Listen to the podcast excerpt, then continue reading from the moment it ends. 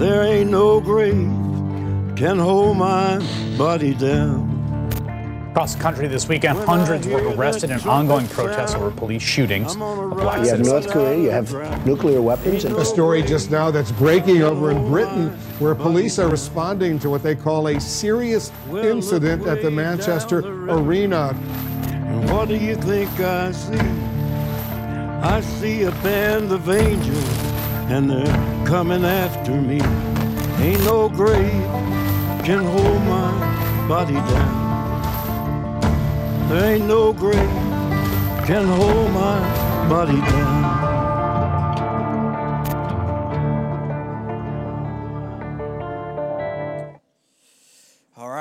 Let's get into it. If you have your Bibles, would love for you to get a Bible out, or there's one in front of your chair, and grab a pen. And if you get, if you had some notes when you walked in, would love for you to get those out. I'm really excited to be in this uh, final, last, uh, fourth week of this series. We've been discussing uh, fear and discussing how it impacts our life and the fears that we all face. And reality is, we all face fear, and it comes out in different ways. Uh, for some of us, we, we talked about how we see it in our faith and how fear and faith are opposite of each other, and we have to learn how to fight this fear in our life. We talked about how uh, we see fear in our desire to hide the sin in our lives.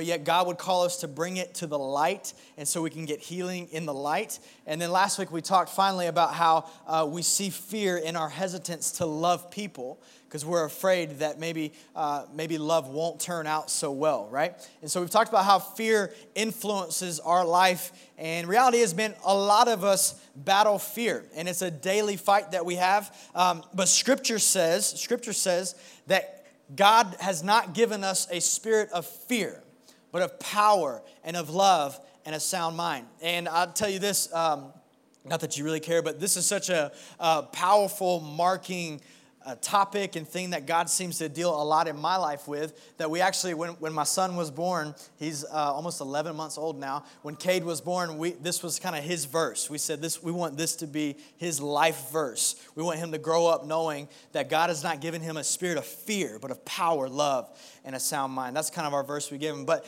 this is something that we all face, right? Fear is. Fear is very. Um, Fear is very normal in our lives. Uh, it's very, it happens in all of us. And uh, I, I want you to know that because God understands if you have fear. And I want you to hear that God is not mad at you if you battle with fear. He understands that. But it's important for you to know that it's not from God, that fear is not from Him.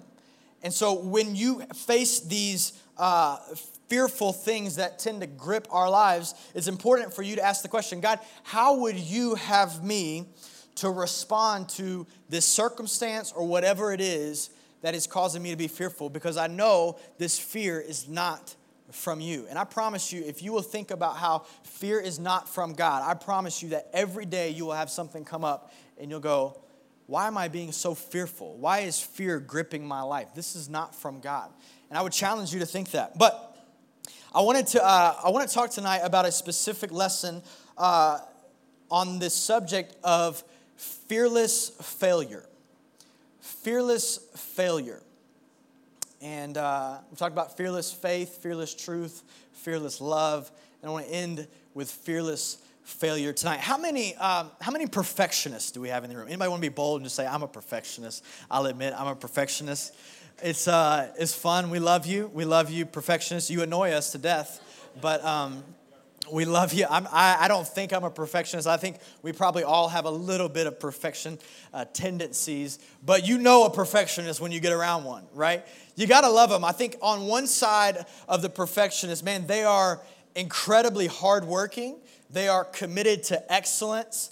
They, ne- they don't quit on a project or anything until it's done and it's done right. These are the kind of people you want to work with, right? These are the kind of people you want in your life are the perfectionists. However, on the other side of it, uh, perfectionists tend to, to get stressed a lot easier, right? Uh, perfectionists tend to almost carry the weight of the world on their shoulders or they, they, they have a hard time like enjoying the simple things in life.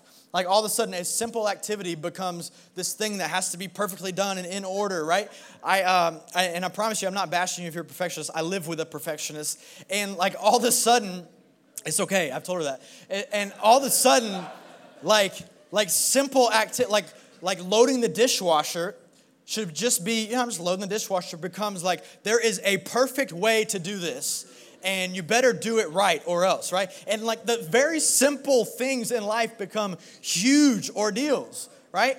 If you're a perfectionist, you're like, wow, so glad I came tonight. Awesome. Thanks, Austin. Really encouraging, right? No, but that, that's kind of like perfectionists just tend to lean that way. But the truth is, the truth is, uh, failure is something that we all face, not just a perfectionist. We all have it in us a little bit. But what you need to know is that failure can prevent you from stepping into the destiny that God has for you and what God is leading you into because you're so afraid that you may fail. Failure can prevent you, the fear of failure can prevent you from stepping into the destiny that God is leading you to because you're so afraid that you may fail along the way. We all face this to some extent. And so tonight, I want to just spend the next few minutes giving you kind of a, a, leadership lesson. A leadership lesson. I don't know if you guys are into leadership at all, um, but, but sometimes I get up here and I'm a little bit more like inspirational and hopefully motivating you to go live for Jesus. But tonight I want to give you uh, maybe just lean a little bit more toward a leadership lesson because I think that's helpful for all of us when it comes to the subject of failure. And reality is, uh, fighting failure and fighting the fear of failure is a very uh, leadership thing for us to talk through. So, check this out. No one wants to fail. Think about it. None of us want to fail, yet all of us will. You may not fail in a huge way, but all of us are going to experience failure from time to time. In fact, uh, it seems that all great achievers, anybody that's ever achieved anything great in life, have made failures along the way. They've messed up along the way. In fact, we could go through scripture and look at these great characters in the Bible that God has raised up to do massive things for His glory and look at their story, and along the way, they experience moments of failure. So many people are eager to study lessons about how to succeed, but isn't it interesting that nobody really wants to talk about how to fail? Yet all of us are going to fail. And so maybe, maybe the lesson isn't necessarily how to succeed, or maybe that's a good thing. We should talk about that too. But maybe a good thing to talk about is how to fail. Because some people seem to fail forward and some people fail backwards. And so maybe there's power in us actually having a conversation and learning about how to fail rather than just how to succeed. So I want to um, read to you a couple verses out of Hebrews tonight. If you've got your Bibles, you can turn to Hebrews chapter 12, is where we'll be, or just write that down and you can study it later. There's a lot packed into it it'll kind of set us up for tonight.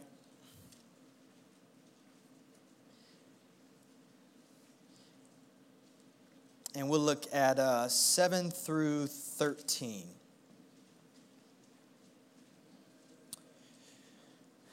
Seven through thirteen. That's page uh, one thousand two hundred and fourteen, toward the back of the Bible. Anybody hungry in here tonight? My stomach is growling while I'm up here. So let's go eat. Hebrews chapter 12, verse 7 through 13. And um, if you're there, somebody say amen. amen. Come on. It says this it says, endure hardship as discipline. Great start. endure hardship as discipline. God is treating you as his children. For what children are not disciplined by their father? If you are not disciplined, and everyone undergoes discipline, then you are not legitimate, not true sons and daughters at all. Moreover, we have all had human fathers who disciplined us, and we respected them for it. How much more should we submit to the Father of spirits and live? They disciplined us for a little while as they thought best, but God disciplines us for our good, in order that we may share in his holiness. No discipline seems pleasant at the time, but painful. Later on, however, it produces a harvest of righteousness and peace for those who have been trained by it. That's a big verse. Verse 12, therefore, strengthen your feeble arms and weak knees. Make level paths for your feet so that the lame may not be disabled, but rather healed. Let me just read verse 11 one more time. No discipline seems pleasant at the time, but painful. Later on, however, it produces a harvest of righteousness and peace for those who have been trained. I want to propose to you tonight that much of the discipline that God will allow you to walk through in your life is the result of failure. And much of the discipline that He wants to train you in is because you will step out in faith to do something and you will experience failure. And it's during those seasons that God would have you not to waste it, but to make the most out of it. Much of the discipline you're going to walk through will be you responding to the different failures in your life. And so perhaps Failure is something we'll all experience, and the most important thing is your perspective on it. And perhaps we should all rethink failure. Let me give you a new definition for failure and encourage you to rethink it a little bit. The experience of failure is the price that you will pay for progress. The experience of failure is the price that you will pay for progress. You must go through some of it. I wrote it this way You will likely have jobs that don't work out because you are not competent. You will likely have grades that disappoint you because you are not smart enough. You will have issues in relationships because you are selfish. You will have days that don't go as planned because you are not disciplined. You will have leadership opportunities slip out of your hands because of your poor decisions. But a person, you, can consistently succeed in life only when he or she learns how to confidently look failure and adversity in the eye and keep moving forward anyway. Only if you can look it in the eye and keep moving forward anyway.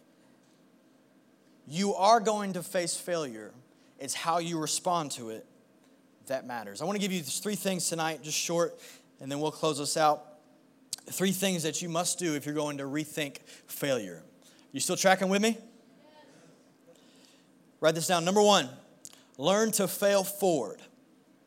Learn to fail forward. Here's what I mean. I think, generally speaking, most of us are going through life, we're just kind of heading straight on into whatever it is that we're chasing after, or whatever opportunity it is in front of us, whatever dream that God has put in our mind, we're going for it and then we hit some sort of roadblock, you may call it a failure, and most of us think that it pushes us backwards a few steps, and now we have to regain those steps back to continue going forward, right? This is the uh, kind of the general concept of failure that we hit it and we go backwards.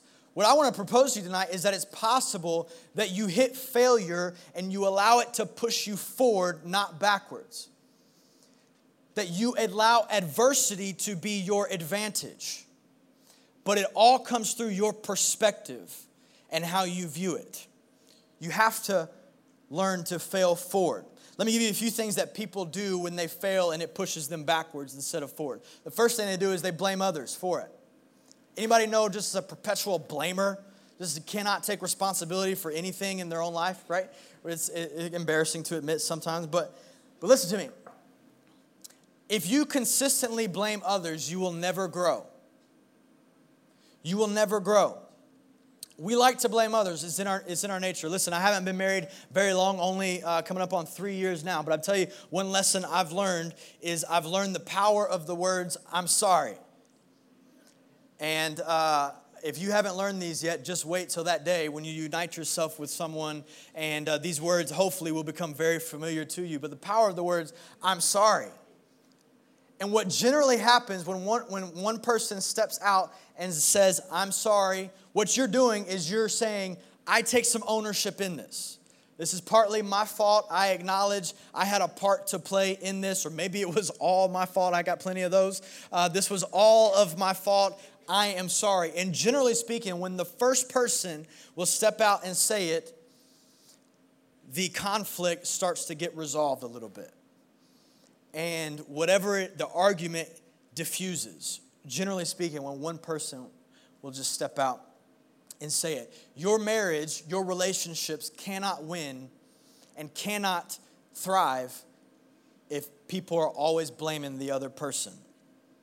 I um this I, you think about it this comes from the very beginning we're, we're inherent blamers you think about the story of adam and eve in the very beginning right they, they sinned they ate of the fruit and uh, god comes to adam and he says what happened here? And, and what did adam do? Uh, uh, it was it was her.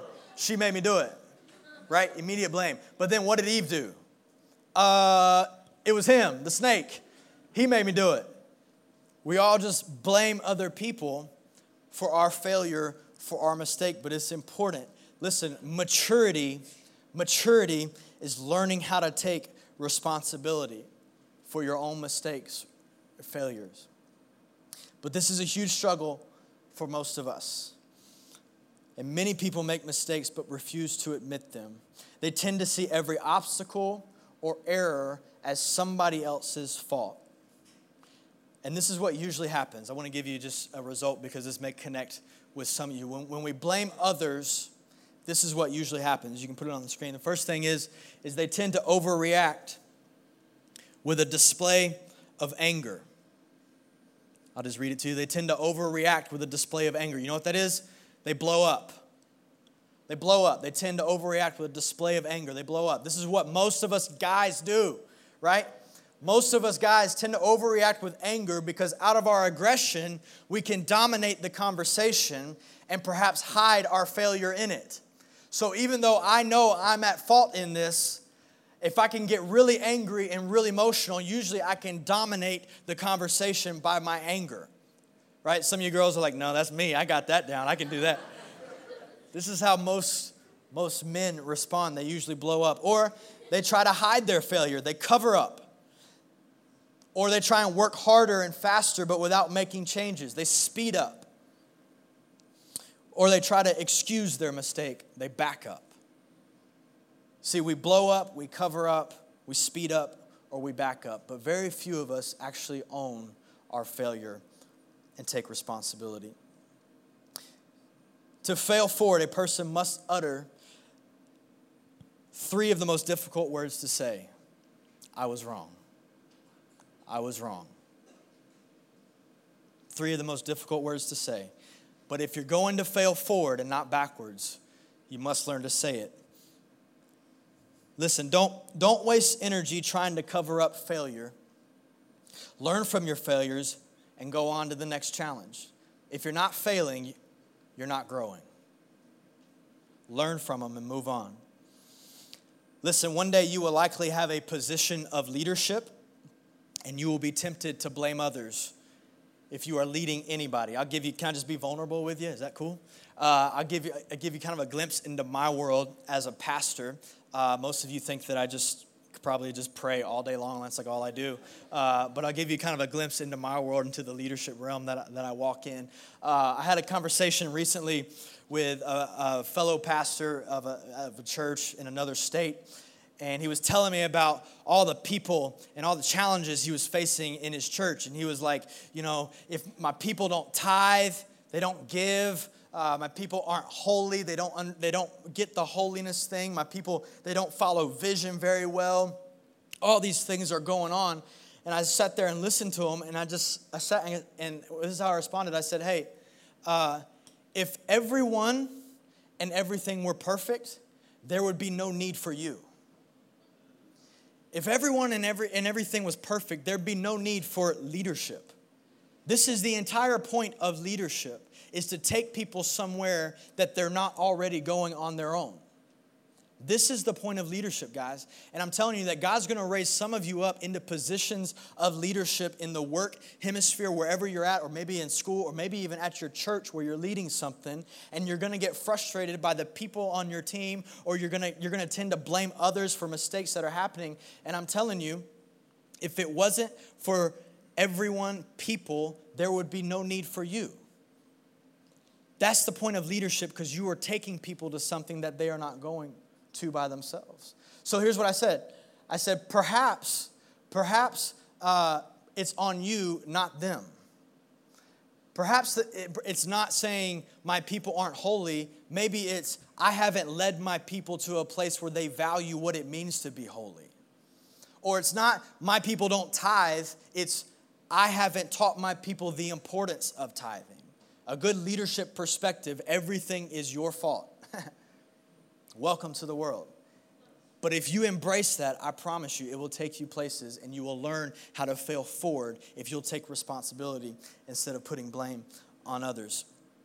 Another thing that people do, that not only blame others, but they keep repeating the same mistakes over and over and over again, never evaluating what should I do differently. They accept traditional thinking blindly.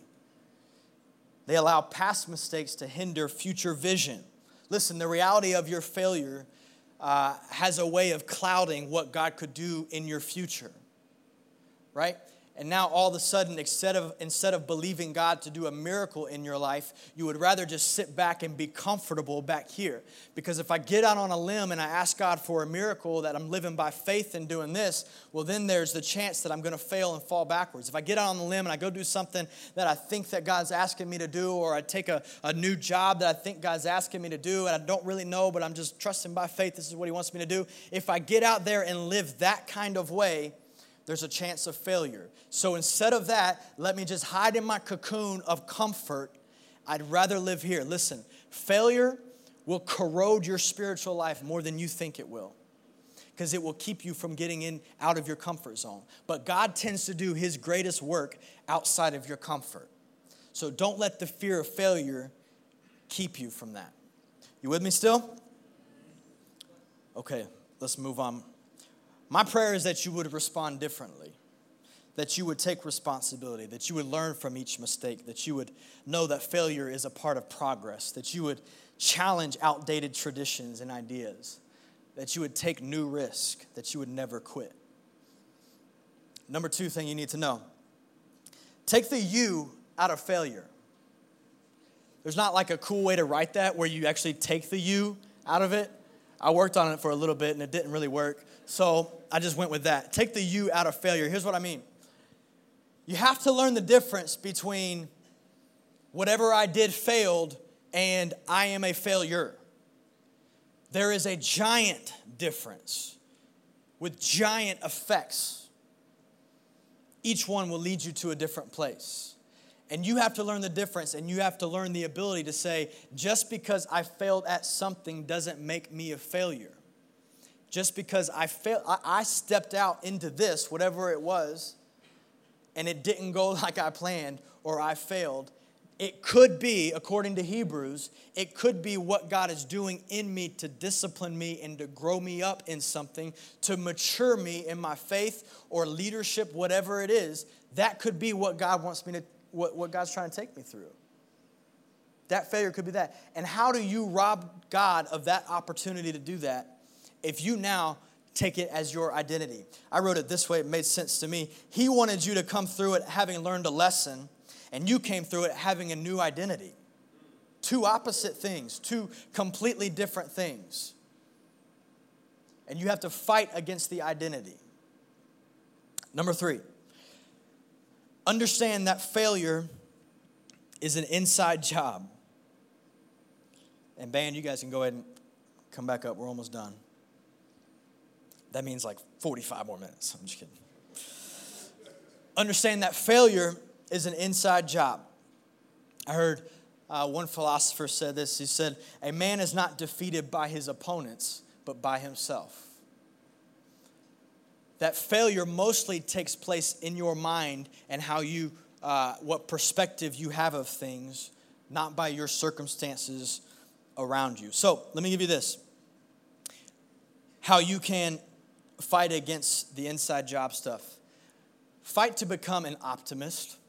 Now, I tell you straightforward, uh, writing those words was difficult for me because the idea of optimism and why can't we all just be happy and have happy thoughts and get along? Uh, to me, that never like even makes sense. It's it's it's theologically, it's funny, and I don't really get it. Uh, and and I just understand. I'm not naive. I understand that the world we're living in is tough and it's rough and there are hardships and it's not easy. And so the idea of, hey, let's all just be optimists and believe the best, uh, it, it's more complicated than that. Amen? Someone disagree with me? It's more complicated than that. But here's what I started thinking. How many of you enjoy being around just negative Nancy all the time? Do you guys know that term, negative Nancy? I think I got that from my mom, honestly. Negative Nancy. Like the, the, the person that's just constantly a pessimist, constantly can't look at anything good, constantly has no hope for what might happen, never picks out the good in anything, just constantly looking toward the worst, right? I'll be honest, I don't want to be around that person. Do you? No one does. So here's the question if that's you, why would people want to be around you? So while I think there's more underneath it than just thinking happy thoughts and being an, an optimist, I think there's, there's some wisdom. Like, you can train yourself to be an optimist. You can train yourself. Let me give you a few thoughts that you may want to write down, a few things that you can do. Expect the best in everything, not the worst. If you will do this, I promise you, it will help you fail forward, not backwards. It will help you learn from failure and even influence the people around you. Expect the best in everything, not the worst. Remain upbeat even when you get beat up.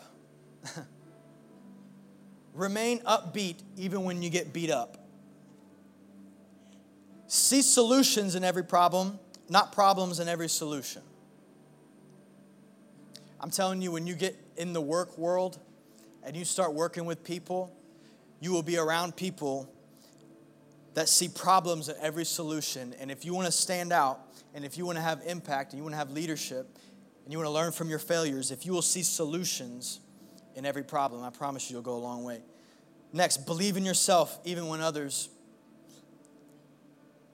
believe that you are a failure. Believe in yourself even when others believe you're a failure.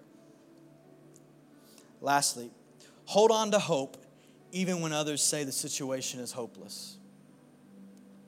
Hold on to hope even when others say it's hopeless. I know those sound just easy to do. I understand they're not easy. But if we could get in our minds some of those things and then say, God, whatever failure you have me walking through, if I can practice some of this and believe that there's hope coming out of it and learn to use my adversity for my advantage and fail forward, I believe God will do something great. You're going to face failure. Listen to me. You are going to fail at something. It will happen. But how you respond to it will determine the next for you. So I wanted to close this out, but I want to encourage you.